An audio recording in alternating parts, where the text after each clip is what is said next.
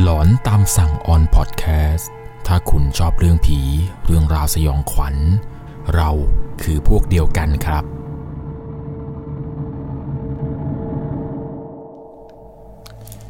สวัสดีครับทุกคนครับ ผม1 1 LC วันนี้เรากลับมาเจอกันกับในช่วงของหลอนตามสั่ง เรื่องราวความสยองขวัญในวันนี้ที่ผมจะมาถ่ายทอดให้ทุกคนได้รับฟังนั้น เป็นเรื่องราวเกี่ยวกับพวกองค์เทพ เกี่ยวกับกุมารทองในบ้านหลังเก่าของผมเองครับ ซึ่งบ้านหลังเก่าที่อยู่เนี่ยก็อยู่ที่จังหวัดสมุทรปราการ ซึ่งผมเนี่ยก็อยู่ที่นั่นมาประมาณเกือบจะ 10 กว่าปีแล้วแหละครับพวกเรื่องราวหลอนๆ เรื่องราวแปลกๆ เนี่ยก็เยอะครับ แต่ใน EP นี้ครับผมจะมาเล่าเกี่ยวกับประสบการณ์ เกี่ยวกับพวกองค์เทพ เกี่ยวกับการรับไหว้ของที่แบบว่าเออเอามาบูชา แล้วก็เรื่องราวของกุมารทองที่ผมเคยเลี้ยงไว้ที่บ้านหลังเก่าให้ฟังก็แล้วกันครับ ว่าผมแล้วก็คนในบ้านเนี่ยตอนที่เลี้ยงกุมารทองนี้อยู่เนี่ย มีใครเจออะไรหลอนๆ แล้วก็มีเหตุการณ์อะไรแปลกๆ เกิดขึ้นมาบ้าง แล้วผมเนี่ยไปรู้จักกับคำว่าพวกองค์เทพอะไรยังไงสำหรับเรื่องราวเรื่องนี้นะครับ ที่ผมจะเล่าให้ฟังเนี่ยจะต้องใช้วิจารณญาณในการรับชมรับฟังให้ดีๆเลยนะครับ เพราะว่าเรื่องราวเรื่องนี้นั้นถือว่าเป็นความเชื่อส่วนบุคคลเลยนะครับ เกี่ยวกับพวกเรื่องราวหลอนๆ เรื่องราวขององค์เทพเเทพเจ้านู่นเทพเจ้านี่กุมารทองอะไรต่างๆ นี้เนี่ยเป็นเหตุการณ์ที่เกิดขึ้นจริง ๆ กับตัวของผมเองเลยครับ คือต้องเล่าให้ฟังก่อนครับว่าถ้าจะพูดถึงพวกองค์เทพเกี่ยวกับพวกเอ่อองค์นู้นองค์นี้กุมารทองกุมารทองอะไรต่างๆ ที่ผมเคยเลี้ยงไว้ที่บ้านหลังเก่านี้นะครับ ผมจะต้องพาทุกคนนั้น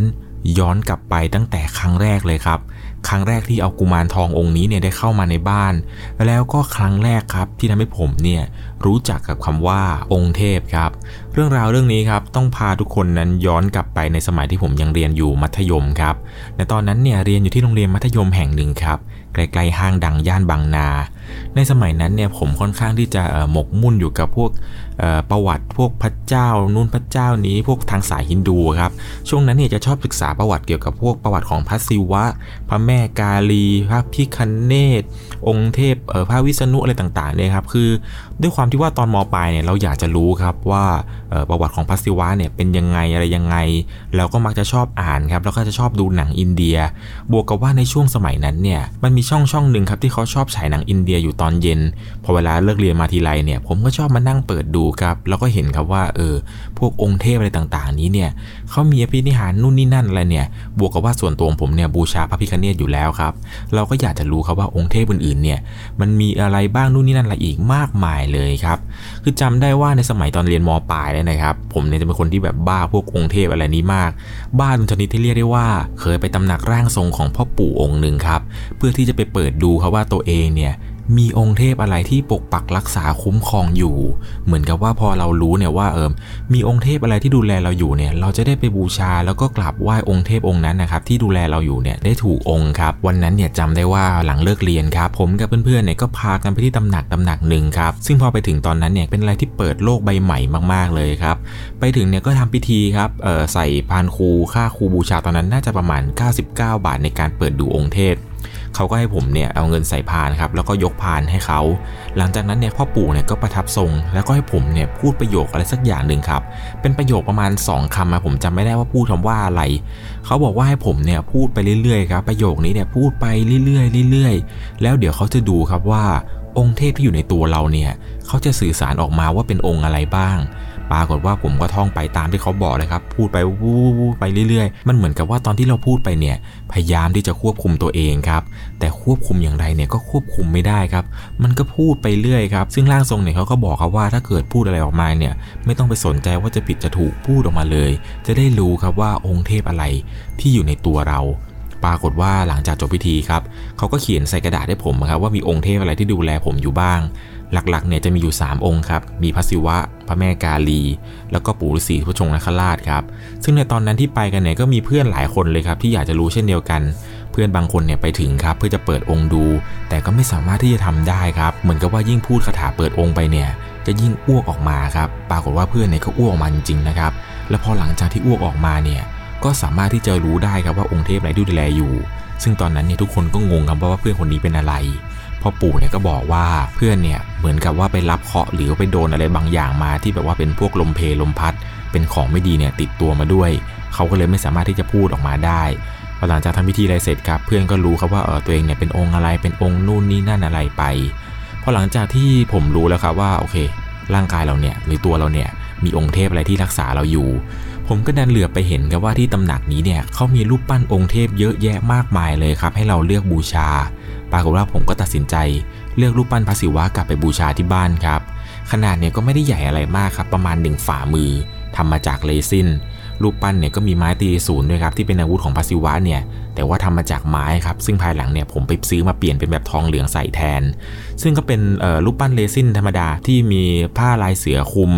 แล้วก็รูปปั้นองค์พระศิวะเนี่ยก็จะนั่งอยู่บนหลังเสือ นี่ก็ถือว่าเป็นแบบรูปปั้นองค์เทพองค์แรกในชีวิตของผมเลยครับ ในตอนนั้นเนี่ยพอเอากลับมาถึงบ้านครับ พ่อกับแม่เนี่ยตกใจกันมากเลย แต่ว่าท่านเนี่ยก็ไม่ได้ห้ามอะไรผมหรอกนะครับ เพราะว่าแม่เนี่ยก็ชอบที่แบบจะบูชาองค์ท่ององค์เทพอะไรแบบนี้อยู่เหมือนกัน ซึ่งปกติแล้วเนี่ยที่บ้านเนี่ยจะมีองค์พระพิฆเนศอยู่องค์หนึ่งครับที่พ่อเนี่ยจะบูชา เกี่ยวกับพวกเรื่องการค้าขายเกี่ยวกับพวกกิจกรรมกิจการอะไรอย่างนี้อยู่แล้วครับพอกลับมาถึงบ้านครับก็มาทำพิธีจุดธูปกลางแจ้งครับซึ่งตอนนั้นเนี่ยกี่ดอกแล้วผมก็จำไม่ได้ครับ เพื่อเป็นการบอกเจ้าที่เจ้าทางครับว่าเออเราจะเอาองค์เทพเนี่ยองค์เทพพระศิวะเนี่ย เข้ามาบูชาที่บ้านหลังนี้นะเพื่อความเป็นอยู่ที่ร่มเย็นเเพื่อความเป็นสุขของคนในครอบครัวนู่นนี่นั่นอะไรไป นี่ก็ถือว่าเป็นประสบการณ์แรก ๆ เลยนะครับ ที่ทำให้ผมเนี่ยใกล้ชิดกับคำว่าสิ่งที่มองไม่เห็นนั่นเองครับ ผมจำได้ครับว่ามีอยู่ครั้งหนึ่งครับที่ตัวของผมแล้วก็เพื่อนแล้วก็พี่ชายของเพื่อน แล้วก็เพื่อนสนิทของผมอีกคนหนึ่งครับ ไปตามหารูปปั้นองค์เทพมาบูชากันครับ คือต้องบอกอย่างนี้ก่อนเลยครับว่าเดิมทีนะครับเพื่อนแล้วก็พี่ชายของผมเนี่ยที่บ้านเขาครับเปิดเป็นตำหนักพระศิวะ ซึ่งแม่ของเขาเองเนี่ยจะเป็นคนที่ลงประทับพระศิวะครับตำหนักของบ้านเพื่อนเนี่ยก็จะอยู่แถวช้างสามเสียนครับทีแรกเนี่ยผมก็ไม่รู้หรอกครับว่าที่บ้านเพื่อนเนี่ยมันเป็นตำหนัก มารู้ทีหลังครับก็เพราะว่าผมเนี่ยได้ไปเปิดองค์มาแล้วเรียบร้อยนี่แหละครับ แต่ว่าไม่ใช่ตำหนักของแม่เพื่อนนะครับ เป็นอีกตำหนักหนึ่งที่ผมไปเปิดมาในครั้งนั้น แต่จริงๆเนี่ยผมไม่รู้หรอกนะครับว่าเพื่อนเนี่ยที่บ้านเปิดตำหนัก เพราะมันก็ไม่เคยเล่าอะไรให้ฟังครับ ผมจำได้ว่ามีครั้งหนึ่งครับผมนั้นไปถามเพื่อนคนนี้นี่แหละครับที่บ้านเปิดตำหนักเนี่ยถามว่าเออเออมึงรู้จักพวกร้านที่ขายเสียนหรือสีเสียนแบบว่าพวกพระมุ่นพระนี่อะไรไหม มันก็บอกว่ารู้ดิ แม่กับพี่กูเนี่ยชอบไปบ่อย คราวนี้ครับผมก็ถามเลยครับว่าเอ้ยไปทำอะไรวะแบบถึงต้องไปบ่อยๆนู่นนี่นั่น มันก็เล่าให้ฟังครับว่าเออที่บ้านเนี่ยมันเปิดเป็นตำหนัก แม่มันเนี่ยประทับทรงที่บ้านเนี่ยเปิดเป็นตำหนักนู่นนี่นั่นอะไรต่างๆ นานา ซึ่งที่นี่เนี่ยเขาไปกันเนี่ยพวกตำหนักอื่นๆเนี่ยเขาก็จะมักจะไปซื้อข้าวซื้อของมาใส่ตำหนักกัน พวกรูปปั้นองค์เทพวัตถุมงคลอะไรต่างๆ เนี่ยเขาไปซื้อที่นี่ทั้งนั้นแหละ ผมด้วยความที่สนใจเนี่ยอยากจะได้เสียงของพ่อปู่ผู้ชงนาคราชแล้วก็รูปปั้นพระแม่กาลีอะไรเนี่ยมาบูชาที่บ้าน ก็เลยชวนเพื่อนคนนี้ครับว่าเออมึงพอจะว่างไหมแบบเดี๋ยวกูขานค่าน้ำมันให้พาไปหน่อย อยากจะรู้ว่ามันมีอะไรขายบ้างนู่นนี่นั่น มันก็ไปคุยกับพี่ชายมันครับว่าว่างไหมที่จะพาไป ปรากฏว่าพี่ชายเพื่อนเนี่ยเขาว่างวันเสาร์ครับเขาจะอาสาพาผมไป ซึ่งก็ตามที่ตกลงกันครับ เราจะหารค่าน้ำมันกัน วันนั้นที่ไปเนี่ยมี 4 คนครับ มีพี่ชายเพื่อน มีเพื่อน มีผม แล้วก็มีเพื่อนสนิทอีกคนหนึ่งครับพี่ชายของเพื่อนเนี่ยก็พาเรานั้นขับรถไปครับเพื่อที่จะไปหาซื้อไปหาบูชาองค์เทพกัน ซึ่งในจุดที่เขาขายพวกวัตถุมงคล พวกเสียนพวกรูปปั้นองค์เทพอะไรเนี่ย มันก็จะอยู่แถวแถวเอ่อภูเขาทองอะครับ ผมก็จำไม่ได้นะครับว่าที่นี่เนี่ยเขาเรียกว่าอะไร รู้แค่ว่าฝั่งตรงข้ามทางเข้าเขาครับเขาจะขายพวกประทัดอะไรเนี่ยเยอะแยะมากมายเลย ซึ่งก็ไม่รู้เหมือนกันครับว่าตรงเนี้ยมันคือเขาขายอะไรเหมือนกับจะเป็นวัดอะไรสักอย่างหนึ่งครับ เข้าไปเนี่ยบรรยากาศตอนนั้นเนี่ยเหมือนกับเรากำลังเดินอยู่ในสวนจตุจักรครับ ก็จะมีซอยเล็กๆครับสองข้างทางเนี่ยก็เต็มไปด้วยร้านขายรูปปั้นองค์เทพ ต่างจากสวนจตุจักรเนี่ยแค่ว่า ที่นี่เนี่ยไม่มีเสื้อผ้าแฟชั่นขายครับ แต่ที่นี่มีชุดสำหรับพวกเทพเจ้าครับ เทพเจ้าฮินดูที่เขาจะใส่กันแบบชุดสาหลงสาลีอะไรเนี่ย ขายกันเกือบทุกพระองค์เลยครับ พวกเสื้อลือสีพวกเออชดงชัดดาอะไรเนี่ย มีเต็มไปหมดเลยครับ พวกรูปปั้นเทพเจ้าเนี่ยเรียกได้ว่ามีครบทุกเจ้าทุกพระองค์เลยครับ มีตั้งแต่พระพุทธรูปยันเทพเจ้าฮินดู เทพเจ้าจีน เรียกได้ว่ามาที่นี่เนี่ยครบเลยครับ ถ้าคุณอยากจะได้องค์เทพอะไรสักอย่างกลับไปบูชาเนี่ยแนะนำให้มาที่นี่เลยครับ ผมก็เดินอยู่ในนี่นาน พอสมควรเลยครับ จนไปเจอร้านขายองค์เทพร้านหนึ่งครับ ตอนนั้นเนี่ยผมก็ตื่นตาตื่นใจมาก เราเนี่ยไม่เคยเห็นอะไรแบบนี้มาก่อน ซึ่งมันก็เป็นอะไรที่แบบโอ้โหแบบเปิดโลกใหม่เลยคือ เข้าไปเนี่ยก็มีแต่เทพเจ้าเนี่ยโอ้โหตั้งเรียงเต็มเลยเออมีตั้งแต่ขนาดเล็กๆเนี่ยยันไปถึงขนาดที่แบบท่วมหัว ซึ่งมันก็ราคาเนี่ยก็จะหลากหลายกันไปตามขนาดมากครับ ผมจำได้ว่าวันนั้นเนี่ยผมใช้เวลาเกือบจะทั้งวันเลยครับ ในการตัดสินใจครับว่าจะบูชาอะไรจากร้านไหนยังไงดี ปรากฏว่าก็ไปเจออยู่ร้านหนึ่งครับ คนเนี่ยก็ไม่ได้เยอะ เป็นอาม่าแก่ๆคนหนึ่งยืนขายอยู่ ผมเองเนี่ยก็เดินเข้าไปถามครับว่าเอออาม่าครับ พอจะมีเสียนปู่ผู้ชงนาคราชไหม แล้วก็พอจะมีรูปปั้นองค์พระแม่กาลีขายด้วยไหม แกเนี่ยก็ยืนจ้องหน้าผมสักแป๊บหนึ่งครับ หลังจากนั้นเนี่ยแกก็เดินหายเข้าไปหลังร้าน กลับมาทีนึงครับ แกเดินมาพร้อมลูกน้องสองคน ลูกน้องคนหนึ่งครับ เอากล่องบางอย่างมาตั้งไว้ที่หน้าของผม ซึ่งร้านเนี่ยเขาก็จะมีตู้กระจกครับตั้งไว้อยู่ข้างหน้า เพื่อวางของอะไรต่างๆ ให้ลูกค้าดู ปรากฏว่าลูกน้องคนหนึ่งครับก็กล่องบางอย่างเนี่ยมาตั้งที่หน้าผม อีกคนนึงเนี่ยก็อุ้มองค์พระแม่กาลีครับ องค์ใหญ่ประมาณเอ่อประมาณนี้ครับ ประมาณประมาณไม้บรรทัด 2 ฟุต หรือฟุตหนึ่งสักอย่างเนี่ยผมไม่แน่ใจเหมือนกัน แต่จำได้ว่ามันองค์ใหญ่มาก เอามาตั้งอยู่ที่ข้างหน้าผมครับ ซึ่งตอนแรกที่ผมเห็นเนี่ยถึงกับขนลุกเลยนะครับ องค์ที่ผมไปบูชามาเนี่ยเป็นองค์พระแม่กาลี ที่ตัวสีดำสนิทเลยครับ ที่ลิ้นเนี่ยเป็นสีแดง แววตาก็เป็นสีแดง ที่คอเนี่ยเต็มไปด้วยหัวกะโหลก แล้วก็มีเลือดนะครับ เต็มเลยครับ ถ้าคนไม่รู้เนี่ยก็จะน่ากลัวครับ แต่โดยปกติแล้วปางพระแม่กาลีปางนี้เนี่ยจะเป็นปางที่ดุร้ายครับ พอได้เห็นครั้งแรกเนี่ยก็ขนลุกเลยครับคิดแล้วละครับว่ายังไงก็ต้องบูชาองค์นี้กลับไปอย่างแน่นอน ถัดมาครับกล่องข้างๆที่ตั้งอยู่ อาม่าแกเนี่ยก็เปิดกล่องขึ้นมาครับ ก็เป็นเสียงของปู่พุทธชงนาคราช เสียงปู่พุทธชงเนี่ยใบหน้าก็จะเป็นฤาษีครับ ส่วนเออบนบนหัวที่เขาเรียกว่าไม่รู้ผมไม่ได้แน่ใจว่าเขาเรียกว่าอะไรนะ ผมแต่ผมขอเรียกว่าแบบเออชดาขึ้นไปแล้วกันนะครับเออในส่วนตรงนี้ขึ้นไปเนี่ยก็จะเป็นหัวพญานาคครับ นั่นก็เลยเป็นที่มาของที่เรียกว่าปู่พุทธชงนาคราชพอผมได้เห็นเนี่ยทั้งสององค์พร้อมกันเนี่ยเรียกได้ว่าตอนนั้นเนี่ยถึงกับขนลุกเลยครับ ไม่คิดครับว่านี่เรามาถึงจุดจุดนี้ได้ยังไง จุดที่จะบูชาเสียนจุดที่จะบูชาองค์เทพเนี่ย กลับไปบูชาที่บ้านต่อ ซึ่งในตอนนั้นครับก็ตัดสินใจอยู่พักหนึ่งครับ แต่ก็ตกลงครับว่าโอเค เอาร้านนี้แหละ แล้วก็ควักเงินครับจ่ายให้กับอาม่าไป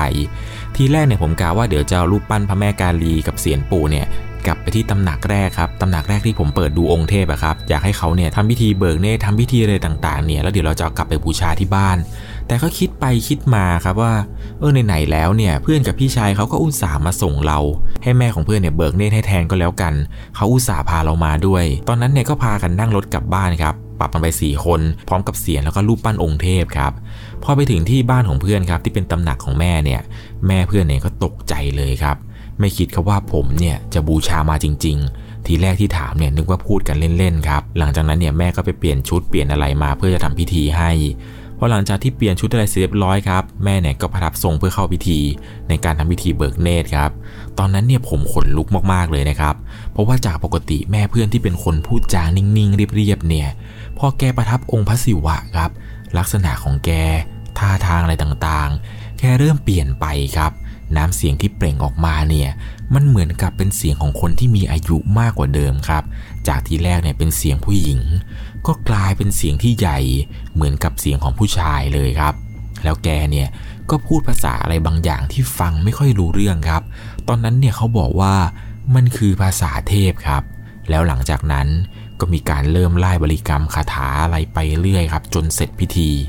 หลังจากนั้นครับพี่ชายของเพื่อนเนี่ยเขาก็จะอาสาครับในการขับรถเนี่ยไปส่งผมที่บ้านพร้อมกับเสียนแล้วก็รูปปั้นพระแม่กาลีที่ทำพิธีอะไรเสร็จเรียบร้อยแล้วแหละครับ ตอนนั้นที่พากันขับรถออกจากบ้านไปเพื่อไปส่งผมเนี่ยพี่ชายของเพื่อนที่เป็นคนขับเนี่ยครับเขาบอกว่าเขารู้สึกแปลกๆ เหมือนกับว่ารถที่พวกเรานั่งกันมา 4 คนเนี่ยมันไม่ปกติครับ เพราะว่ารถเนี่ยมันทั้งหนักแล้วก็ทั้งอืดมากๆ เหยียบคันเร่งเนี่ยไม่รู้เป็นอะไรไม่ค่อยจะไปเลย แต่พอหลังจากส่งพวกผมอะไรกันเสร็จเรียบร้อยครับ พี่ชายของเพื่อนเนี่ยบอกว่า มันเหลือเชื่อมากๆครับ ทีแรกที่บอกว่ารถหนักๆเนี่ย มันหายไปเป็นปกติเลยครับ สงสัยครับว่าตอนกลับมาบ้านเนี่ย จะมีใครนั่งมาในรถด้วยละมั้งครับพอกลับมาถึงบ้านตามระเบียบเลย พ่อกับแม่ก็ตกใจหนักกว่ารอบแรกอีกครับ ไอ้ลูกคนนี้เนี่ยมันทำบ้าอะไร มันจะมาเปิดตำหนักเปิดสำนักที่นี่หรือยังไงกัน คราวนี้ครับหิ้งของผมเนี่ยจากเดิมทีที่มีแค่รูปปั้นองค์พระศิวะที่ผมบูชาอยู่กับรูปปั้นพระพิฆเนศเนี่ยคราวนี้กลายเป็นหิ้งใหญ่เลยครับเพราะว่ามีรูปปั้นพระแม่กาลี มีเสียนปู่พุทธชงนคราช แล้วก็มีพวกรูปวาดเทพเจ้าเนี่ยอยู่เต็มเลยครับ เรียกได้ว่าจะเปิดตำหนักเหมือนที่พ่อผมบอกนี่ก็ไม่แปลกเลยแหละครับ มีอยู่วันหนึ่งครับ ผมเนี่ยได้มีโอกาสกลับไปที่ตำหนักตำหนักแรก ก็คือตำหนักที่ผมไปเปิดองค์มานั่นแหละครับ เพราะว่าตำหนักนี้ครับเขาจะมีพิธีจัดงานไหว้ครูประจำปี ก็จะมีลูกศิษย์ลูกหาอะไรต่างๆเนี่ยเขามาช่วยเหลือมาช่วยจัดงงจัดงานอะไรต่างๆ นานาไป ซึ่งผมก็คิดครับว่าเออไหนๆก็ไหนๆละมาถึงที่นี่เนี่ยยังไงก็ต้องขอบูชาอะไรสักอย่างเนี่ยกลับไปหน่อยดีกว่าหิ้งของเราเนี่ยเริ่มใหญ่แล้วครับเรียกได้ว่าตอนนั้นเนี่ยผมค่อนข้างที่จะบ้าหรือว่างมงายอะไรแบบนี้มากๆเลย ตอนที่นั่งรอพ่อปู่ประทับร่างอยู่เนี่ย ผมก็นั่งเล็งๆอยู่องค์หนึ่งครับว่าเออเจะเอาองค์เทพอะไรเนี่ยกลับไปบูชาที่บ้านดี ซึ่งในชั้นวางเนี่ยก็จะมีรูปปั้นองค์เทพครับองค์นู่นองค์นี่องค์อะไรต่างๆเนี่ยเต็มไปหมดเลย และในชั้นเนี่ยก็จะมีกุมารทองอยู่องค์หนึ่งด้วยครับจำได้ว่าเหลือกุมารทองเพียงแค่องค์สุดท้ายเลยครับที่ตั้งอยู่ในชั้นนั้น ซึ่งผมก็ไม่ได้สนใจหรอกครับเพราะว่าผมเนี่ยตั้งใจจะมาบูชาองค์เทพเจ้าครับพอในระหว่างที่กำลังมองมองอยู่นั้นครับว่าเออเราจะองค์เทพอะไรเนี่ยกลับไปบูชาอยู่ดี ผมก็เห็นครับว่ารูปปั้นกุมารทององค์นี้เนี่ยมันกระพริบตาครับ ทีแรกเนี่ยผมตกใจครับ แต่ก็คิดในใจครับว่า หรือเราจะตาฝาดไปวะเนี่ย ไม่น่าจะใช่มั้งรูปปั้นกระพริบตาได้เนี่ย ในขณะเดียวกันครับ ตอนนั้นเนี่ยพ่อปู่กำลังทรงอยู่พอดี เขาก็ทักขึ้นมาครับว่า สงสัยเขาอยากจะกลับไปกับเองแล้วหรอมั้ง ผมก็เลยถามพ่อปู่ไปอีกครั้งหนึ่งครับว่าเอ่ออะไรนะครับ ใครอยากจะกลับไปกับผมนะครับ พ่อปู่เนี่ยก็บอกว่ากุมารองค์นั้นไง เขากำลังรอ รอกลับไปกับคนที่เขาอยากจะเลือกที่จะกลับไป เขาเลือกเองแล้วนะ เองจะไม่เอาเขากลับไปเหรอ ในตอนนั้นเนี่ยผมตกใจมากๆครับ ยอมรับเลยว่าทีแรกเนี่ยกลัวมากๆครับเรื่องกุมารทองเนี่ย เพราะว่าเราฟังเรื่องพวกเออผีกุมารทอง ผีเด็กอะไรต่างๆ เนี่ยยอมรับเลยว่าตอนนั้นเนี่ยกลัวมากๆครับ กลัวว่าที่บ้านเนี่ยจะมีผีเด็กออกมาวิ่งเล่น ออกมาแกล้งคน ออกมาทำแบบเออมันนู่นมันนี่อะไรแกล้งอะไรอย่างเงี้ยต่าง ๆ นานา ซึ่งก็ตัดสินใจอยู่สักพักหนึ่งครับ ก็เอาวะเขาเลือกเราแล้ว เอากลับก็กลับวะหลังจากนั้นครับพ่อปู่เนี่ยก็เริ่มทำพิธีให้ครับทำพิธีนู่นพิธีนี่อะไรของเขาไป เสร็จแล้วเนี่ยเขาก็ยื่นรูปปั้นกุมารมาให้ผมครับ ผมเนี่ยก็ถามครับว่าเออพ่อปู่ครับเขาชื่ออะไรครับ ผมจะเรียกถูก พ่อปู่เนี่ยก็บอกว่า เดี๋ยวเองกลับบ้านไป เองก็จะรู้แหละว่าเขาชื่ออะไร ที่แรกเนี่ยผมก็คิดนะครับ ตอนที่ถืออยู่เนี่ย ผมก็คิดว่าจะเป็นไปได้ไงที่เราจะรู้ชื่อเขาวะ ราะเราเนี่ยสื่อสารกับใครไม่ได้เลยสื่อสารกับวิญญาณอะไรก็ไม่ได้ ก็มีแต่พ่อปู่เนี่ยที่สามารถสื่อสารได้ทำไมเขาไม่บอกเรา แต่พอหลังจากที่กลับไปถึงบ้านครับก็จุดธูปจุดอะไรบอกเจ้าที่เจ้าทางไปครับ แล้วก็ท่องคาถาตามที่พ่อปู่บอกเลยครับ ในใจเนี่ยก็ยังคิดครับว่า เราเนี่ยจะรู้ชื่อเขาจริงๆหรอวะเนี่ยพ่อปู่เนี่ยบอกผมครับว่าพอกลับไปถึงบ้านครับ ให้จุดธูปแล้วก็ท่องคาถาที่จดให้เนี่ยแหละแล้วหลังจากนั้นเนี่ยก็ถือรูปปั้นกุมารเนี่ย ขึ้นไปไว้ที่ห้องพระหรือที่ที่เราจะตั้งไว้ แล้วก็ถือไว้ตรงอกนี่นะ แล้วก็หลับตา ชื่อแรกที่ผุดเข้ามาในหัวเนี่ย นั่นแหละคือชื่อของเขา ผมเนี่ยก็ทำตามครับ ท่องคาถาจุดทูบจุดทูบอะไรต่างๆ เรียบร้อยแหล้วแล้วก็เอารูปปั้นเนี่ยมาถือไว้ตามที่เขาบอกเลย แล้วก็หลับตาครับ ทีแรกเนี่ยเข้าใจว่าสิ่งที่ที่พ่อปู่บอกคือเดี๋ยวชื่อเนี่ยจะเข้ามาเนี่ย มันน่าจะเข้ามาในรูปแบบของความคิดครับ คิดว่าแบบว่าเออเรานึกขึ้นได้ก็คือชื่อนี้อะไรอย่างเงี้ยใช่ไหม แต่พอหลังจากนั้นนะครับ มันไม่เป็นอย่างที่แบบผมคิดไว้เลย ชื่อแรกที่เข้ามาครับ ผมได้ยินเสียงครับ เป็นเสียงเด็กผู้ชาย มากระซิบที่ข้างหูซ้ายของผมครับ พูดเบาๆว่า มันฮีจลัด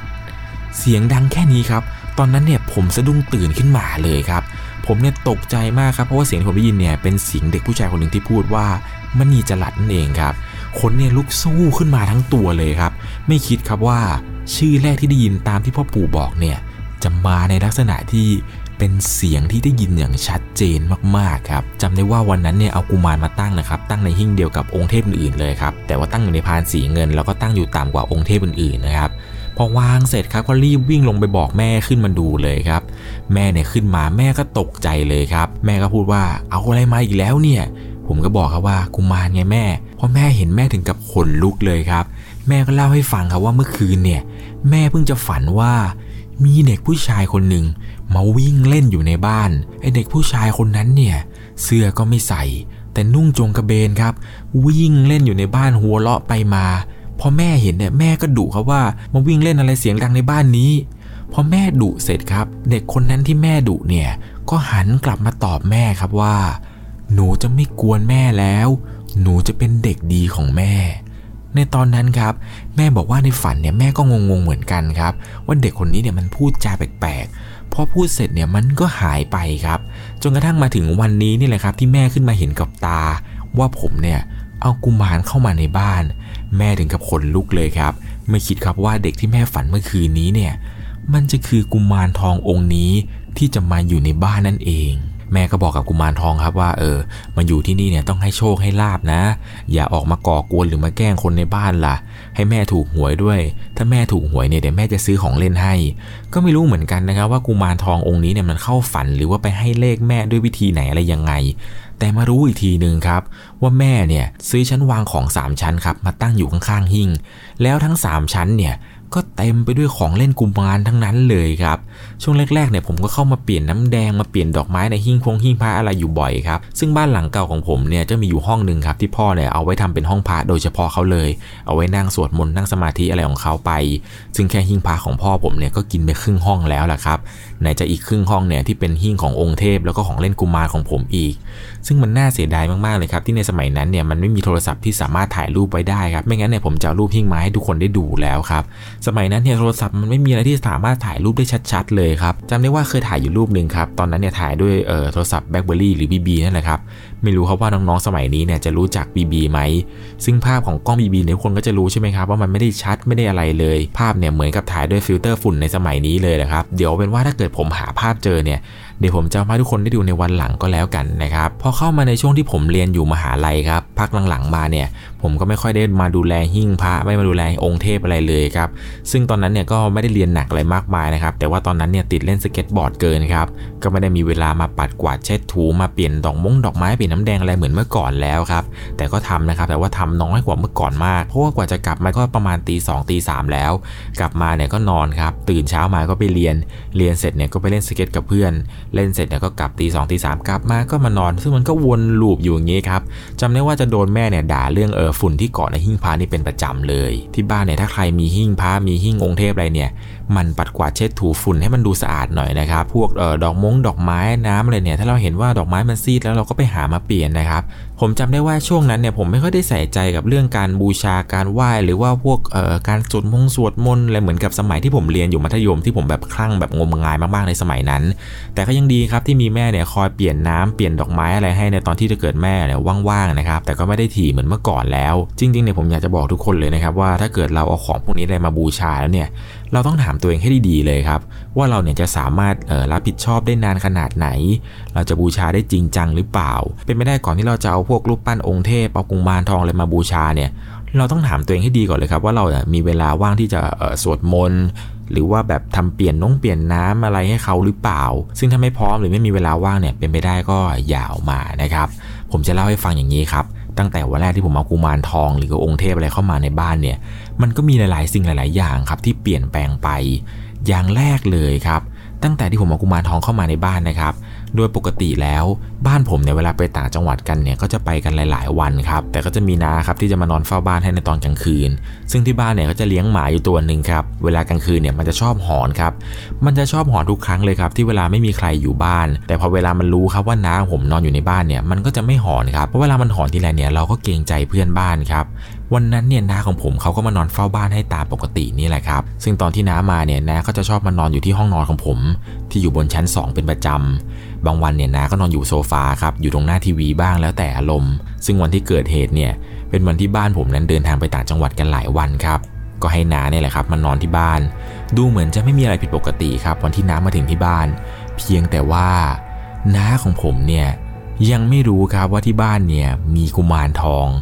ซึ่งวันนั้นครับเป็นวันที่ครอบครัวผมเนี่ย ออกมาจากบ้านด้วยความเร่งรีบครับ เพราะว่าเวลาตอนนั้นเนี่ยเราเลยเวลาเดินทางมานานแล้วครับ แม่เนี่ยก็ไม่ได้บอกกุมารทองครับว่าคืนนี้เนี่ยน้าจะมานอนที่บ้าน แล้วน้าเองเนี่ยก็ไม่รู้ครับว่าวันนี้เนี่ยที่บ้านเนี่ยมีกุมารทองแล้ว ทีแรกเนี่ยน้าก็กล่าวว่าไม่ได้จะมานอนที่บ้านหรอกครับกล่าวว่าเดี๋ยวมาให้อาหารหมาแล้วก็มาเปิดสวิตฟงสวิตไฟอะไรให้ แล้วเดี๋ยวเช้ามาเนี่ยเขาเลิกงานเขาก็จะกลับมาปิดไฟอะไรให้แม่ก็เลยไม่ได้บอกกุมารครับแม่บอกแค่ว่าเออแม่ไม่อยู่บ้านนะ ฝากดูแลบ้านให้แม่ด้วยนะ มันดีจะหลัด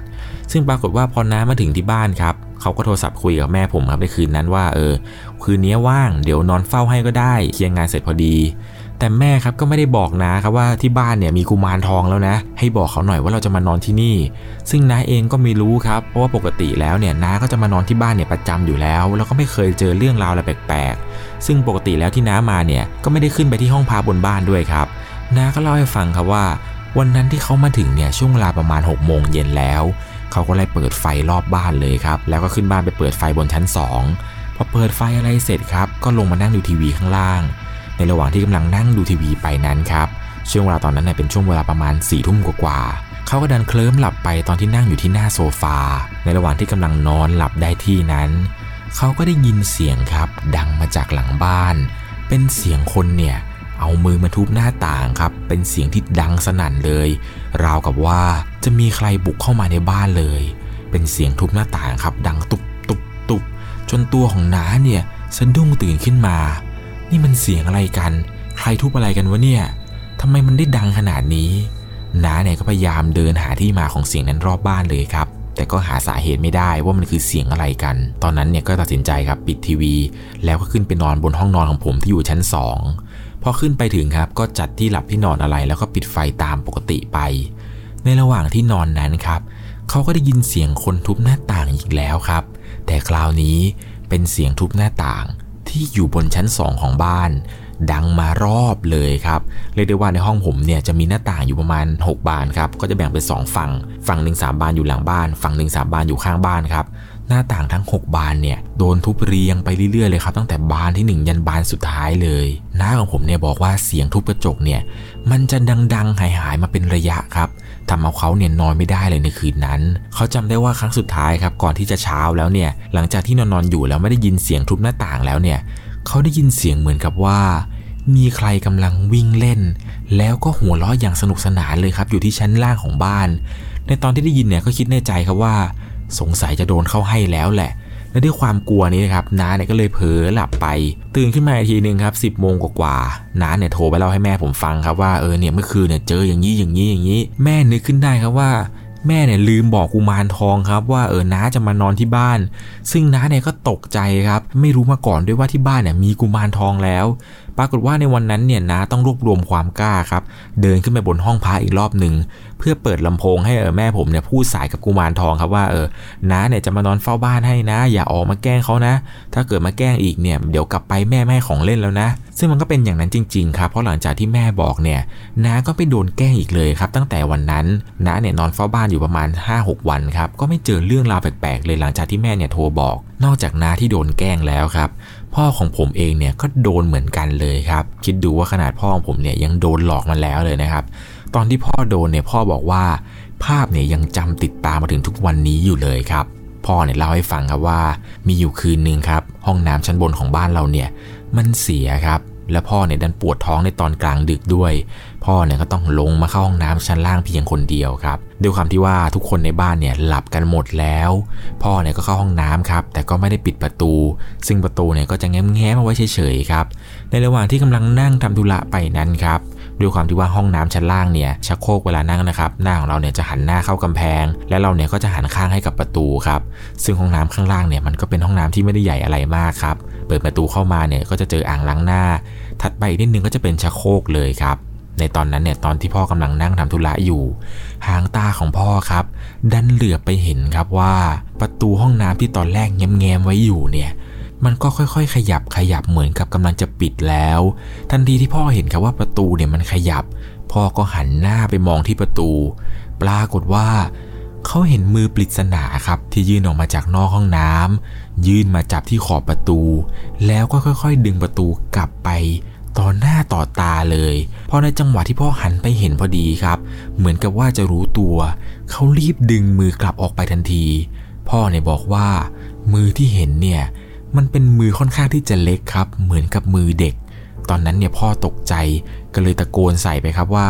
เดี๋ยวเหอะ เดี๋ยวเหอะ เดี๋ยวมาแก้แบบนี้ เดี๋ยวจะไม่ได้อยู่ที่นี่ แล้วหลังจากนั้น พ่อก็ได้ยินเสียงคนวิ่งขึ้นบันไดไปครับ ซึ่งบันไดที่บ้านเนี่ยมันเป็นบันไดไม้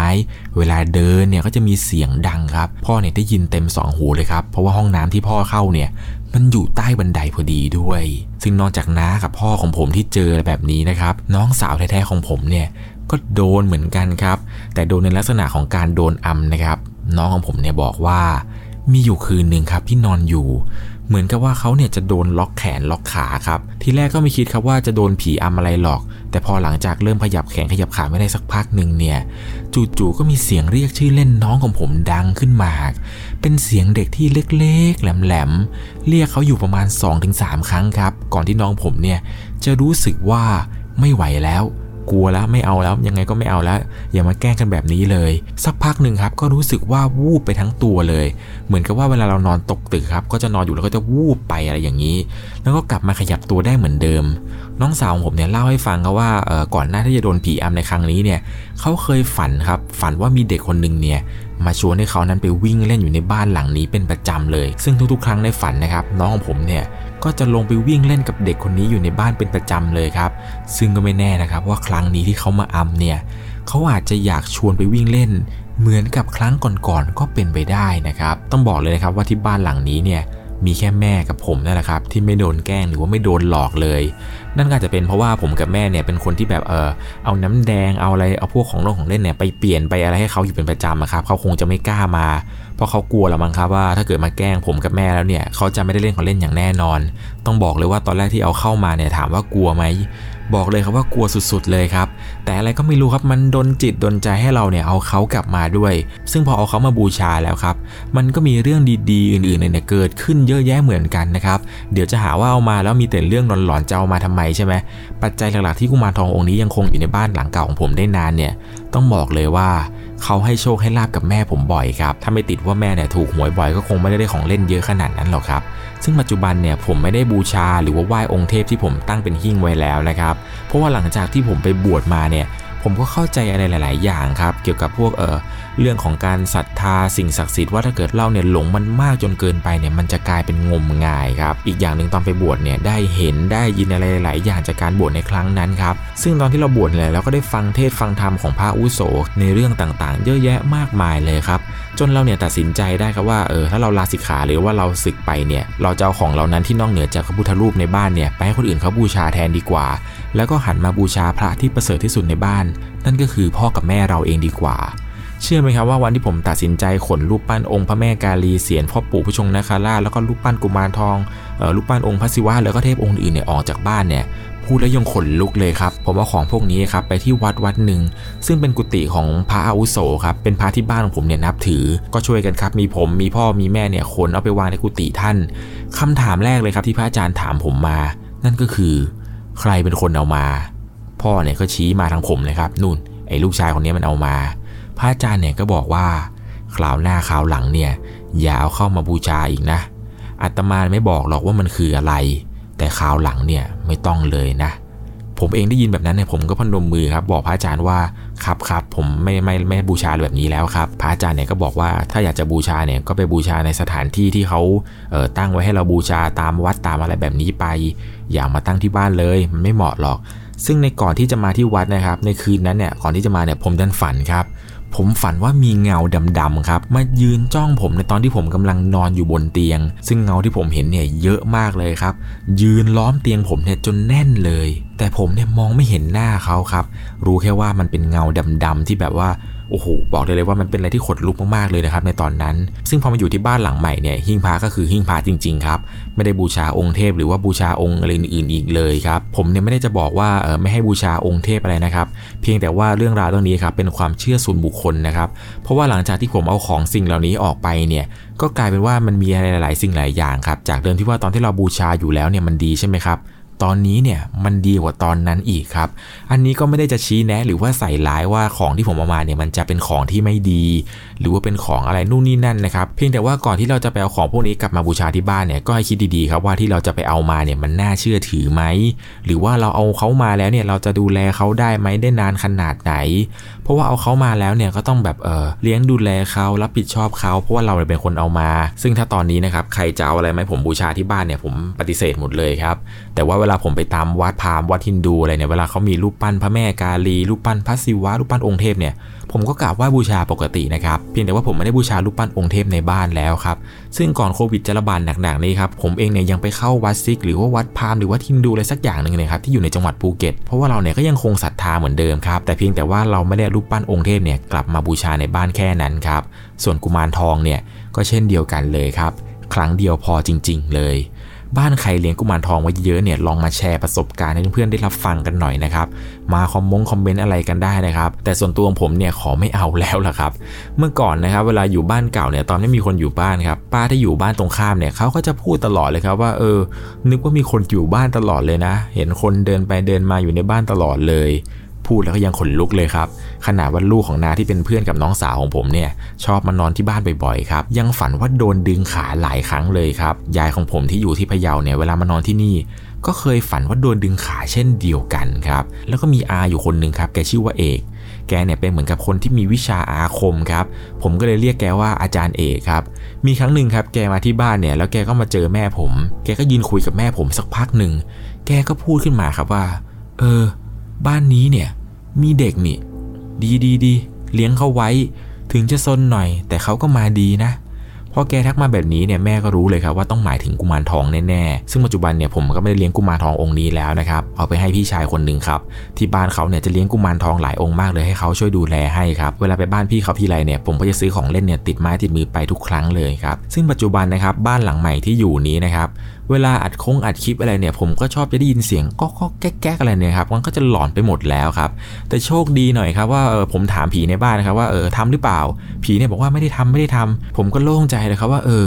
ผีไม่ได้ทำเว้ยสงสัยเราจะหูฝาด อันนี้หยอกๆนะครับ ไม่รู้นะครับว่าประสบการณ์ในครั้งนี้เนี่ยของผมจะทำให้ทุกคนนั้นหลอนจนไม่กล้าจะบูชาของพวกอะไรแบบนี้แล้วหรือเปล่านะครับ ใครมีประสบการณ์อยากจะมาแชร์ อยากจะให้ผมเนี่ยนำมาเล่าในช่วงหลอนตามสั่งใน EP ถัดๆไปเนี่ยสามารถส่งเรื่องของคุณมาได้ที่ Facebook 1LC ผมยังรออ่านเรื่องราวหลอนๆของทุกคนอยู่นะครับนอกจากนี้นะครับทุกคนยังสามารถรับชมเรื่องราวหลอนๆในรูปแบบพอดแคสต์ได้ที่ Spotify นะครับเซิร์ชไปเลยครับว่า 1LC หรือว่าหลอนตามสั่งอีกช่องทางหนึ่งนะครับก่อนนอนเนี่ยผมก็ชอบเปิดฟังเรื่องราวหลอนๆที่ผมเล่าเนี่ยเปิดทิ้งเอาไว้เลยครับแล้วก็นอนหลับไปอยู่เป็นประจำเลย ไม่รู้ว่ามีใครเป็นเหมือนกับผมไหมนะครับยังไงก็ต้องขอขอบคุณทุกๆคนมากๆเลยนะครับที่กดไลค์กด Subscribe ช่อง YouTube 1LC จนวันนี้ครับเราเติบโตมาถึงยอดผู้ติดตามที่ 6 0 0 0 0 Subscribe แล้วนะครับ ยังไงผมก็ต้องขอขอบคุณทุกๆ คนมากเลยนะครับ หากมีอะไรผิดพลาดไปเนี่ยผมก็ต้องขออภัยมาในที่นี้ด้วยนะครับ ใครมีอะไรอยากจะติอยากจะชมเนี่ยก็คอมเมนต์ไว้ได้เช่นเดิมเลยนะครับ อย่างเมื่อก่อนเนี่ยหลายคนบอกว่าพี่เสียงมันเบาไป ตอนนี้ผมก็เร่งเสียงขึ้นมา เออเมื่อก่อนเนี่ยผมจะชอบพูดคำว่าหลอนเนี่ย เป็นแบบเสียงสั้นๆว่าหลอนหลอนอะไรอย่างนี้ ตอนนี้ก็พูดยาวขึ้นแล้วนะครับ หากมีอะไรผมแก้ไขอีกเนี่ยก็คอมเมนต์บอกกันด้วยนะครับ เพราะว่าผมเนี่ยอ่านทุกๆคอมเมนต์ของทุกๆคนจริง ๆ นะครับ ถ้าไม่เชื่อเนี่ยลองดูเลยครับว่าทุกๆคอมเมนต์ของทุกคนเนี่ยผมกดหัวใจให้กับทุกๆ คนที่มาคอมเมนต์เลยครับ เพราะว่าผมค่อนข้างที่จะใส่ใจกับทุกๆ คนครับที่มาคอมเมนต์ ใครมาคอมเมนต์ดีเนี่ยผมก็กดหัวใจ ใครมาคอมเมนต์เสียๆหายๆเนี่ยผมก็กดหัวใจให้นะครับ เพราะถือว่าทุกคนเนี่ยเป็นกำลังใจแล้วก็สนับสนุนผมมาโดยตลอด ยังไงในค่ำคืนนี้นั้นขอให้ทุกคนนั้นนอนหลับฝันดีนะครับพระคุ้มครอง ราตรีสวัสดิ์ สวัสดีครับ สามารถรับชมเรื่องราวหลอนๆเพิ่มเติม ได้ที่ YouTube Channel 1LC ยังมีเรื่องราวหลอนๆอีกมากมายที่เกิดขึ้นในบ้านเรา รอให้คุณนั้นได้ฟังอยู่นะครับ